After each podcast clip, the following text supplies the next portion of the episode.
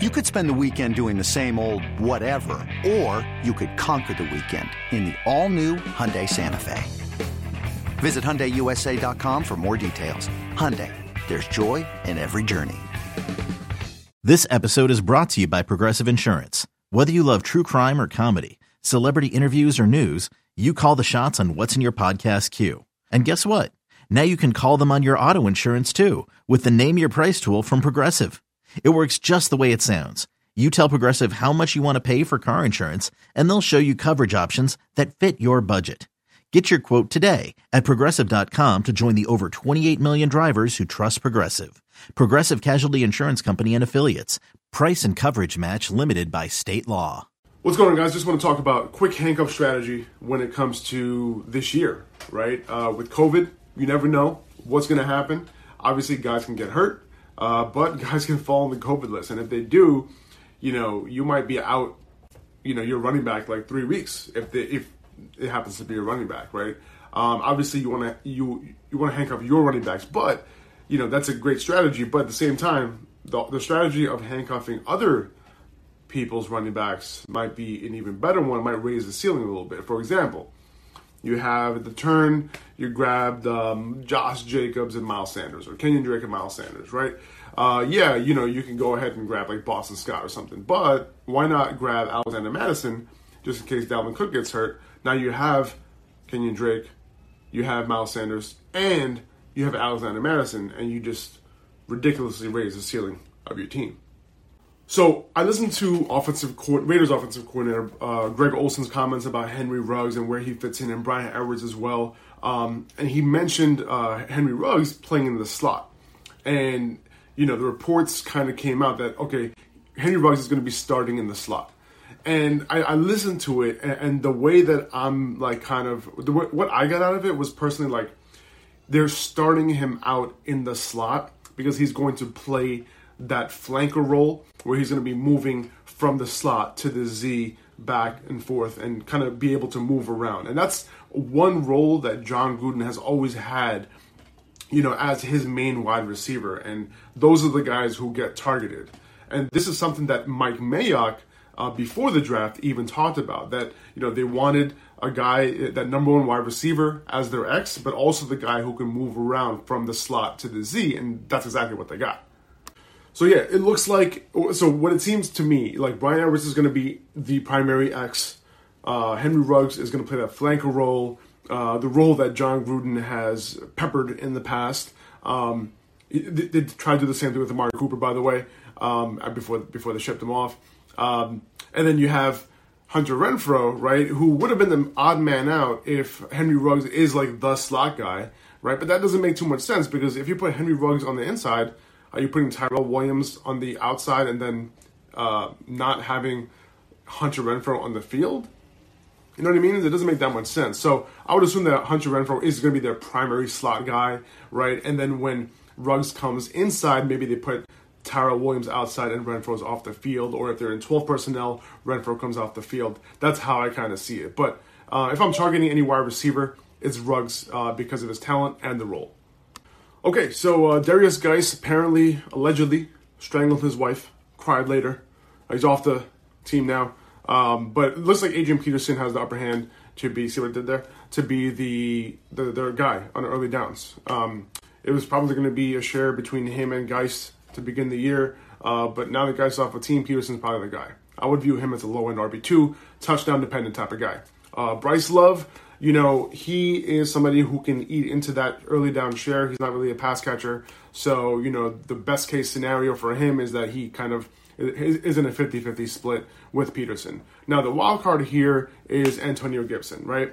Uh, versatile guy. He was very efficient in college without a ton of touches, but Gibson's a very versatile running back. Um, you know, he, he was very efficient in college, didn't really get a ton of work, but, you know, he's a guy who can catch the ball out of the backfield. He can kind of line up in the slot too. And when you look at their weapons, like who do they have? They're Terry McLaurin as their guy, right? Steven Sims might move to the outside because of the Kelvin Harmon injury. Um, so I'm out on Steven Sims as a sleeper at this point.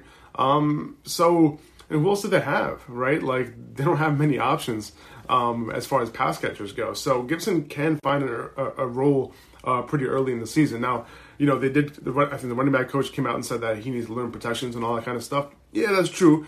But you know, even a lot of the top and you know pass catching running backs aren't really asked to block a whole lot, right? So I'm not sure that it, that might be a little bit overstated as far as how big of a deal that is in order for him to get a role uh, early.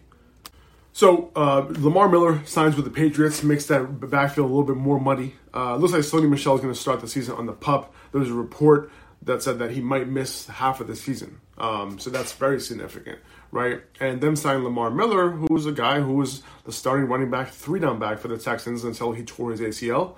Um, you know, he's a guy who's very versatile and he's a great pass blocker too. Um, so that might, you know, be good when you talk about Bill Belichick and who he wants on the field, right? Uh, James White, you know, he's going to have a role uh, but when we compare James White to like you know Cam Newton and the fact that he's able to he likes to target running backs, I mean he had Christian McCaffrey, right? Like when Cam Newton got hurt, did Christian McCaffrey stop getting targeted? No, right? It's not a Cam Newton thing; it was a Christian McCaffrey thing. Uh, but anyway, um, you know Lamar Miller, I do feel like can eat into that a little bit. Um, he's somebody depends on what his price is. Uh, I might take a shot. So Frank Reich came out and said that Marlon Mack is going to remain his starter for now, and then he'll he'll ride the hot hand uh, once the season starts. Um, which is super, which is kind of what we figured, right? But it's just interesting. JT is like a beast, right? He's not my number one prospect of this running back class, but at the same time, you know, Frank Reich, you know, he wants his guy Marlon Mack to be part of the rotation. So these guys are going to be sharing their early down workload, and then you have Nyheim Hines coming in on passing down, passing downs, and, and third downs. So the upside for Jonathan Taylor isn't amazing this year. Um, his situation kind of sucks this year. Marlon Mack should be out as a free agent next year, and I'll be super bullish on JT next year. Um, Nyheim Hines might still be in that role. You know, we've seen a similar situation with Frank Reich as the OC of the Chargers when they drafted Melvin Gordon, who was also a super high level prospect coming out, and he shared his role um, with Danny Woodhead at the time. So, similar situation. So, I'm kind of staying away from JT at his price.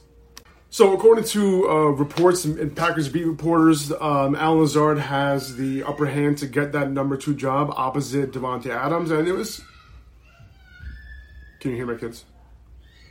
Um, he has upper hand of being that number two to Davante Adams, and we kind of saw this coming, right? I think Equanimeous St. Brown might be able to compete a little bit uh, coming back from injury, uh, but you know we know Devin Funchess opted out, so that leaves that path a little bit more clearer for Lazard. Um, now, you know, they showed a little bit of chemistry, him and Rodgers, towards the end of the season.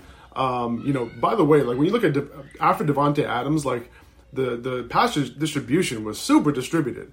There were like five guys or six guys, six players who had between 45 and 68 targets. I mean, that's because that's probably because Rodgers didn't have a number two that he could trust. And if he could trust Lazard, Lazard could become fantasy relevant.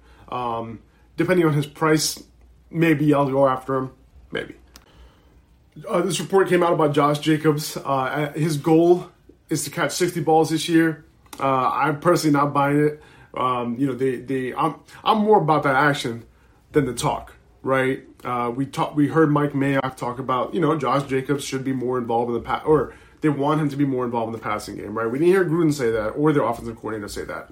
Um, but they signed Jalen Richard. They extended him right? Because and we know what his role was. He was that passing down back. Josh Jacobs got off the field for Jalen Richard, and then they drafted Lynn Bowden, who's also a guy who can catch balls out of the backfield.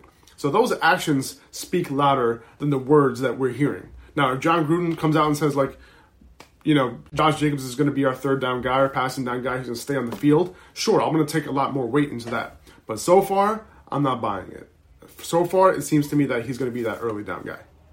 So there was a report on a Falcons camp that said that Todd Gurley's walking with a noticeable limp, and you know he's wearing a compression sleeve on that leg, and they might limit him during camp. Um, that's something that the Rams did last year as well. They limited him just to kind of make sure that the longevity is there. He can make it throughout the season, and he did for the most part. Um, and they give him a ton of snaps.